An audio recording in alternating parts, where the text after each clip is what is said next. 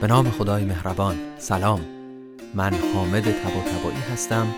میزبان شما در عرصه سیمرغ.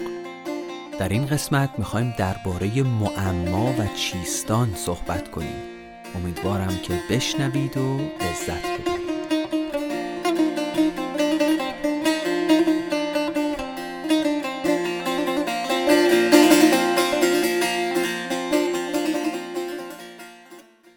معما و چیستان از نظر ادبی با هم متفاوتند و دو نوع مختلف ادبی هستند. اول بریم سراغ معما. واژه معما اسم مفعول از تعمیه. تعمیه یعنی کور کردن و در اصطلاح ادبی معما به اشعاری میگن که معمولا کوتاهند و در اونها اسم کسی یا چیزی به صورت خیلی پیچیده ای پنهان شده و شخص خواننده باید با استفاده از روشهایی مثل حساب ابجد یا تغییر در کلمات اون موضوع پنهان شده اون اسم پنهان شده رو کشف کنه. چند نمونه معمای ادبی بشنویم. من بعد از هر معما پاسخ اون معما رو خواهم گفت. برای همین اگر دلتون می‌خواد که خودتون یه مقدار روی معما فکر بکنید و خودتون رو به چالش بکشید می‌تونید بعد از هر معما پادکست رو متوقف کنید و روش فکر کنید. خب اول یک نمونه که نسبتا ساده است. میگه که فکن از مطلع سب المسانی حرف ثانی را. پسان گه رو تماشا کن جمال یار جانی را. یه بار دیگه بشنویم. فکن از مطلع سب المسانی حرف ثانی را. پسان گه رو تماشا کن جمال یار جانی را. منظور از کلمه سب المسانی سوره حمده. البته ما باید اینجا حمد رو به صورت عربی بگیم الحمد.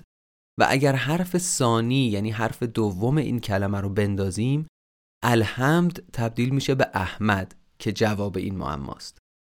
حالا بریم سراغ یک نمونه که یک مقدار سخت تره میگه که نام بت من اگر بپرسی سی بیست نهاده بر سر سرف خب جواب این معما چیه؟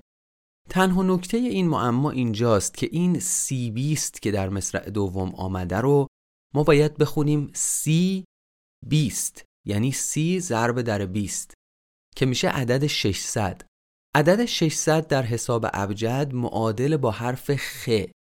حالا اگر حرف خ رو بگذاریم سر کلمه صرف خواهد شد خسرو. که جواب این معماست اصولا استفاده از حساب ابجد یکی از چیزهایی بوده که در معماها استفاده می کردند. در همین قسمت آخرین معمایی که خواهیم شنید باز همین جوره یعنی از حساب و کتاب ابجد توش استفاده میشه. بریم سراغ معمای بعدی. میگه که چون نامش بپرسیدم از ناز زود به دامن چو برخاست بربت بسود. به تازی بدانستم آن رمز او که نامش ز بربت بسودن چه بود. در این معما ما حساب و کتاب ابجدی احتیاج نداریم. تمام نکته در همین عبارت بربت بسودنه. شما یه چند لحظه ای روش فکر بکنید ببینید که می‌تونید جواب این معما رو از این عبارت پیدا کنید. تا بعد به جوابش برسیم.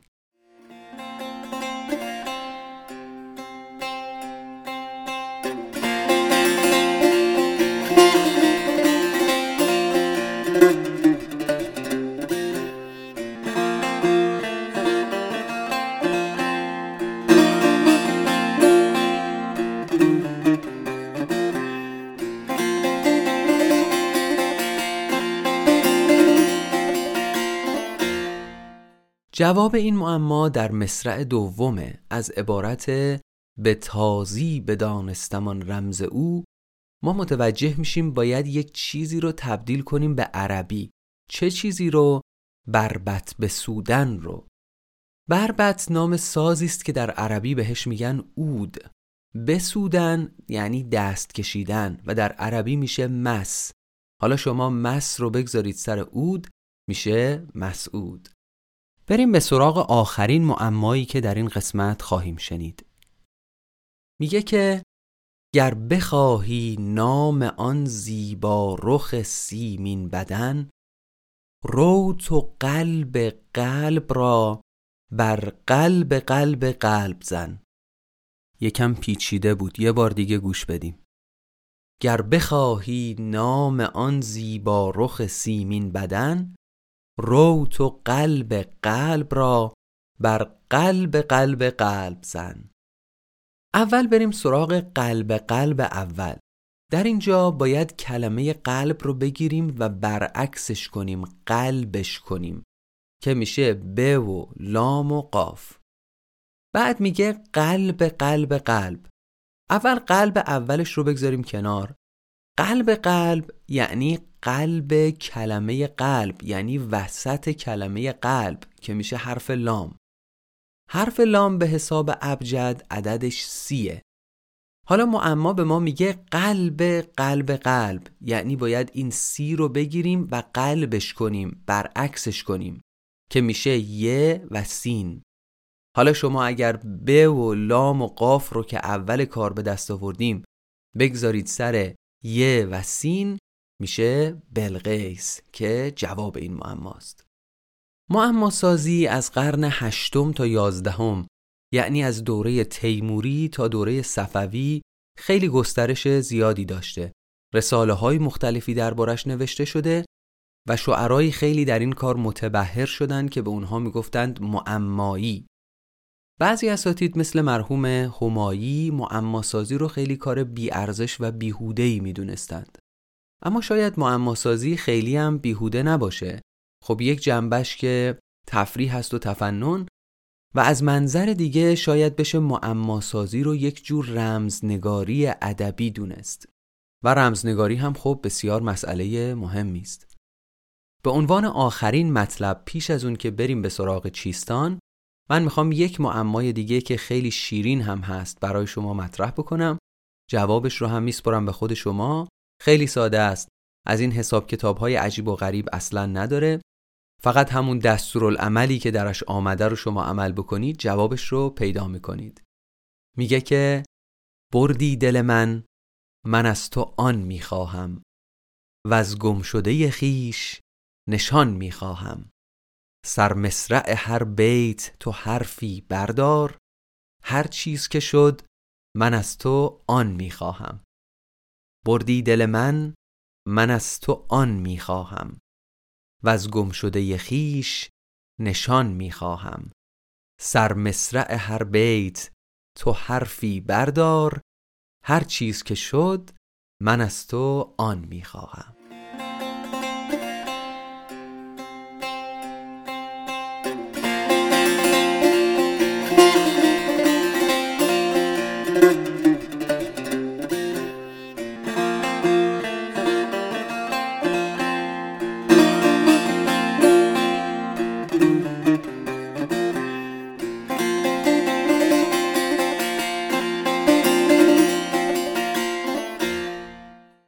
چیستان یا لغز؟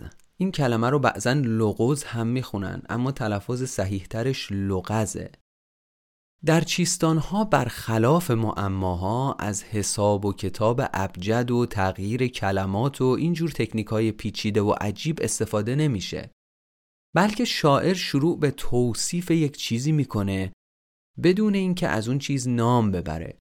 و خواننده از خلال اون توصیف ها متوجه منظور شاعر میشه. در چیستانهای ادبی خیلی وقتها مقصود شاعر و شیعی که پشت چیستان هست خیلی زود مشخص میشه یعنی حل کردن چیستان بعضی وقتها کار واقعا ساده است حتی گاهی جواب چیستان رو در عنوان شعر بیان می‌کنن و به خواننده از اول میگن که درباره چی داره صحبت میشه در این موارد زیبایی و ارزش چیستان در اون نگاهی است که شاعر به اون موضوع چیستان داره و توصیفات خاص و جالبی که در مورد موضوع چیستان ارائه می‌کنه. چیستان ها معمولا از معماها کمی طولانی تر هستند خیلی وقتها با جمله چیست آن شروع میشن و بعضا در ابتدای قصیده ها میان یک نمونه چیستان بشنویم تا بیشتر دستمون بیاد که چیستان چیست. این چیستان از جمال الدین عبدالرزاق اصفهانی از شعرای صده ششمه. من چند بیتی از اون رو برای شما می‌خونم. آن جرم پاک چیست چو ارواح انبیا؟ چون روح با لطافت و چون عقل با صفا. نازک دلی لطیف که از جنبش نسیم رویش پر از شکن شود و چشم پر قضا قضا یعنی خار و خاشاک. خالیز نقش و رسم چو صوفی کبود پوش. فارغ ز رنگ و بوی چو پیران پارسا. گاهی چو سیم و گاه چو سیماب و گاه یشم. گاهی بلور ساده و گه در پربها هم مغز آفرینش و هم مایه حیات هم دایه شجرها هم مادر گیا. در اینجا ما کاملا متوجه میشیم که جواب این چیستان آبه.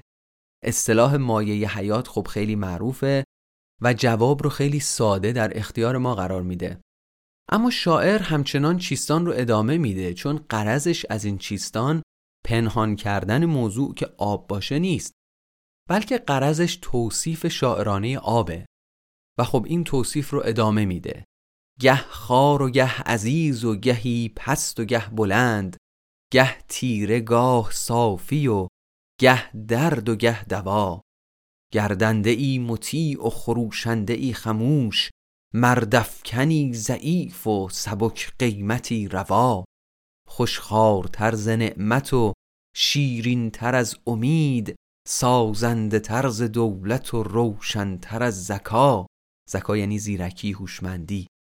گاهی چو جبرئیل به خاک آمده ز ابر گاهی چو مصطفی ز زمین رفته بر سما. و به همین ترتیب این چیستان ابیات اول یک قصیده است در مدح شخصی ملقب به صدر مقتدا. و جمال الدین خیلی هنرمندانه چیستان خودش رو متصل می‌کنه به مدح صدر مقتدا. در بیت آخر چیستان میگه که زو یعنی از آب زو سرفراز گشته همه چیز در جهان وو سر به شیب چون عدوی صدر مقتدا. یعنی آب خودش سر به سرازیری و جاهای پست داره مثل کی؟ مثل دشمنان صدر مقتدا. و از اینجا دیگه وارد مدح میشه. مفتی شرع و خاجه عالم قوام دین آن آفتاب دانش و آن عالم زکا بحر علوم و کوه وقار و سپهر مجد کان سخا و گنج کرم معدن حیا تا آخر قصیده. پس چیزی که در چیستان اهمیت داره توصیفات تازه و جالب و دلنشین موضوع مورد نظر چیستانه بدون اینکه از اون موضوع مستقیم نام برده بشه. از این جهت چیستان خیلی مربوط به استعاره. استعاره یه جور تشبیهه. مثلا اگر شما که یک محبوب خیلی خوشقد و بالایی دارید بگید محبوب من که مثل صرف خوشقد و بالاست آمد. شما تشبیه به کار بردید. اما اگر مستقیم به محبوب خودتون اشاره نکنید بلکه بگید سرو من آمد. شما استعاره به کار بردید استعاره های خیلی پیچیده که دیریاب هستند حالت چیستان پیدا می کنند. ما این حالت رو در اشعار بعضی شعرا مثل نظامی می بینیم. مثلا این بیت بسیار مشهور نظامی رو در نظر بگیرید. میگه هزاران نرگس از چرخ جهانگرد فرو شد تا برآمد یک گل زرد. فهم این بیت واقعا دشواره و آدم یک جورایی استعاره هاش رو باید مثل یک چیستان حل بکنه. در این بیت نرگس استعاره از ستاره است و گل زرد استعاره از خورشیده و کل بیت توصیف طلوع خورشید و پنهان شدن ستارگانه. خب پیش از اون که بحث رو ادامه بدیم من یک چیستان کوتاه و زیبا برای شما می‌خونم بدون اینکه پاسخش رو بگم تا شما خودتون از این توصیفات زیبا جواب چیستان رو حدس بزنید.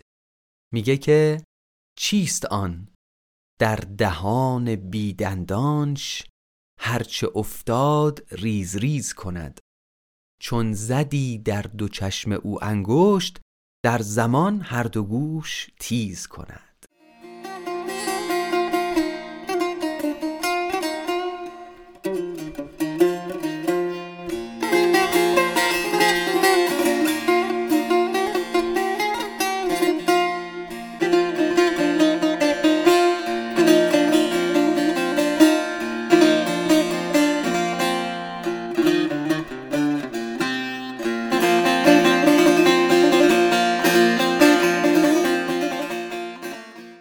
کهنترین چیستانی که در شعر فارسی پس از اسلام در دست ماست از رودکی است درباره قلم. لنگ و دونده است گوش نی و سخنیاب. گنگ و فسیح است چشم نی و جهانبین. تیزی شمشیر دارد و روش مار کالبد عاشقان و گونه غمگین. بعضی چیستانها در ادبیات کلاسیک فارسی خیلی معروفن. به دو نمونه مهمشون یک اشاره خیلی کوتاهی بکنیم. یکی چیستان شمع هست از منوچهری که اینطور شروع میشه. ای نهاده بر میان فرق جان خیشتن جسم ما زنده به جان و جان تو زنده به تن. و دیگری چیستان شمشیر از عنصری. که اینطور شروع میشه. چیست آن آب چو آتش واهن چون پرنیان؟ بی روان تن پیکری پاکیزه چون بیتن روان. علاوه بر چیستانهایی که در ادبیات کلاسیک داریم چیستانهای زیادی هم در ادبیات محلی و فرهنگ عامه وجود داره که به اونها واگوشک هم گفته میشه. جای دیگری که چیستانها رو می‌بینیم در داستانهای اساتیری است. در داستانهای اساتیری چیستانها خیلی وقتها بخشی از مناظره ها هستند و بخشی از یک زورآزمایی ذهنی و علمی هستند. اگر دوست دارید در مورد مناظره های اساتیری و به صورت کلی مناظره های ادبی مطالب جالب بیشتری بشنوید می‌تونید به قسمت سوم فصل اول عرصه سیمرغ با عنوان مناظره مراجعه کنید. در اونجا مفصل درباره مناظره صحبت کردیم. در اینجا من می‌خوام به نمونه ای اشاره بکنم که در اون قسمت بهش اشاره نشده و اون هم مناظره دیو گاو پای و دانای دینی است در کتاب مرزبان نامه. مرزبان نامه یک کتاب داستانی است که در سده هفتم از روی کتاب قدیمی تری که در قرن چهارم به زبان یا لحجه تبری نوشته شده بوده بازنویسی و بازآفرینی شده. البته اصل داستانهای مرزبان نامه احتمالا حتی قدیمی تر از کتاب اصلی و اولی هستند. در باب چهارم مرزبان نامه این داستان دیو گاوپای و مرد دانا آمده. خلاصه داستان اینطوره که مردی دینی و دانا میاد و در منطقه حکومت دیو گاوپای صومعه ای می‌سازه و مردم رو به راه و روش خودش دعوت می‌کنه. دیوها میرن و از او پیش دیو گاوپای شکایت می‌کنن. دیو راه های مختلف خلاص شدن از دست مرد دانا رو میسنجه و نهایتا تصمیم می‌گیره که او رو به مناظره دعوت بکنه. دیو با مرد دانا شرط می‌کنه که اگر مرد شکست خورد کشته بشه و اگر دیو شکست خورد دیوها از انسانها فاصله بگیرن و به مناطق پست و قارها و زیر زمین برن و دیگه با انسانها حشر و نشر نداشته باشن.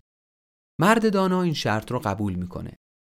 در مناظره دیو سوالها و چیستانهایی رو از مرد دانا می‌پرسه و نهایتا مرد دانا بر دیو پیروز میشه و دیوها مجبور میشن که زندگی در اونجا و حشر و نشر با انسانها رو ترک بکنند.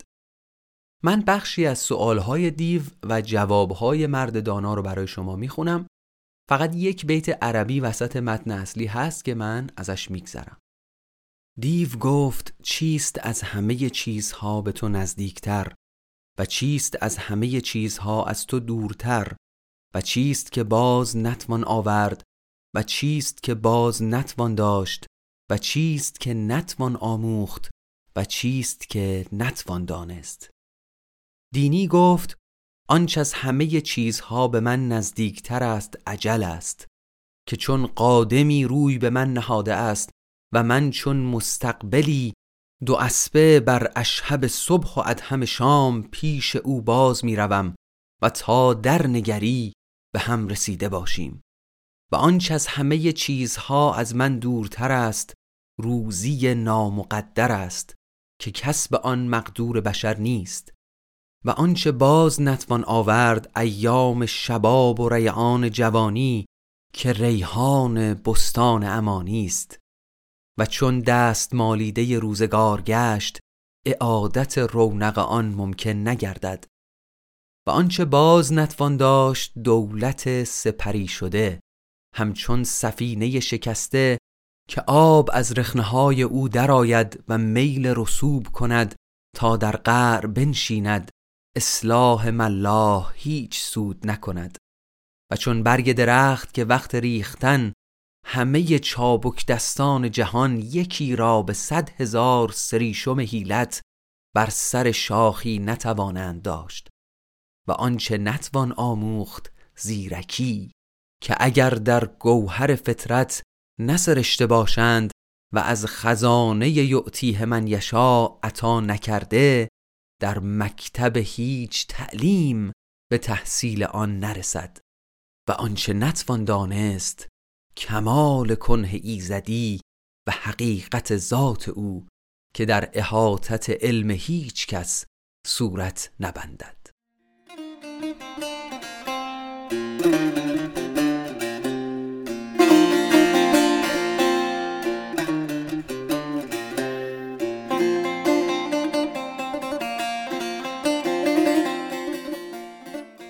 در مورد این جور مناظره ها نظرات مختلفی وجود داره و یه مقدار مورد به موردم متفاوته. مثلا بعضی از اساتید معتقد هستند که بعضی رویارویی های نظامی که در تاریخ اتفاق افتادن وقتی که وارد اساتیر شدند شکل مناظره به خودشون گرفتن. یا بعضا معتقدند که این جور مناظره ها بیان تمثیلی جایگزینی یک دین یا یک اندیشه قدیمی با یک دین یا اندیشه جدید در یک برهه تاریخی است. اما جدای از این تحلیل ها این خیلی نکته مهمی است که در اساتیر مبارزه فقط زورآزمایی بدنی و جنگی نیست بلکه مبارزه در ساحت اندیشه و دانایی هم اتفاق میافته و چه بسا مثل همین داستان دیو پای پیروزی در یک مبارزه فکری و در یک مناظره سرنوشت کل داستان رو مشخص بکنه از این منظر چیستانها که بخشی از این مناظره ها رو تشکیل میدند در حیطه ادبیات حماسی هم قرار می گیرند. در پایان این قسمت بد نیست یک سری هم بزنیم به روزگار خودمون و یک مقدار حال و هوا رو عوض بکنیم. من می‌خوام یک چیستانی برای شما بخونم از یکی از شاعران تنز پرداز هم روزگار ما مرحوم ابوالقاسم حالت که حال و هواش با چیستانهایی که تا الان شنیدیم خیلی فرق می‌کنه. من ابیاتی از این شعر رو به نقل از مقاله ای درباره چیستان از آقای علی اصغر سید قراب برای شما می‌خونم. امیدوارم که ازش لذت ببرید. اما پیش از اون که این چیستان رو برای شما بخونم تا عرصه سیمرغی دیگر از شما خداحافظی می‌کنم. امیدوارم که خوب و خوش و سلامت باشید.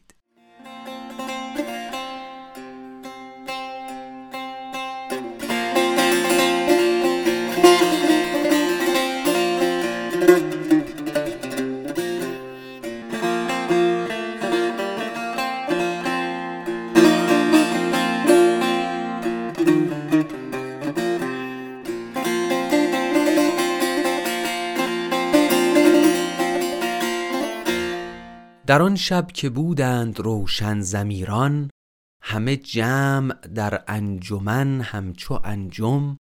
یکی گفت آن چیست کن در حقیقت؟ به مانند قولی است بی شاخ و بی دم.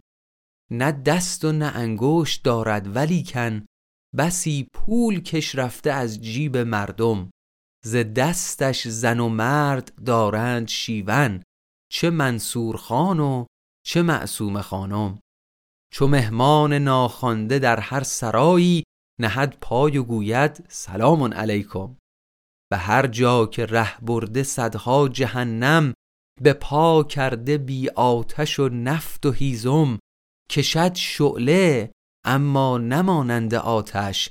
زند نیش اما نمانند کجدم به جای امید و نشاط و مسرت حراس آرد و خشم و سوء تفاهم بدین گونه داد سخن داد آقا سپس گفت خزار را با تبسم که هر کس که گوید درست این چه باشد بدو می‌دهم یک کت دست دوم. یکی زان میان قد بلند کرد و گفتا تورم تورم تورم تورم.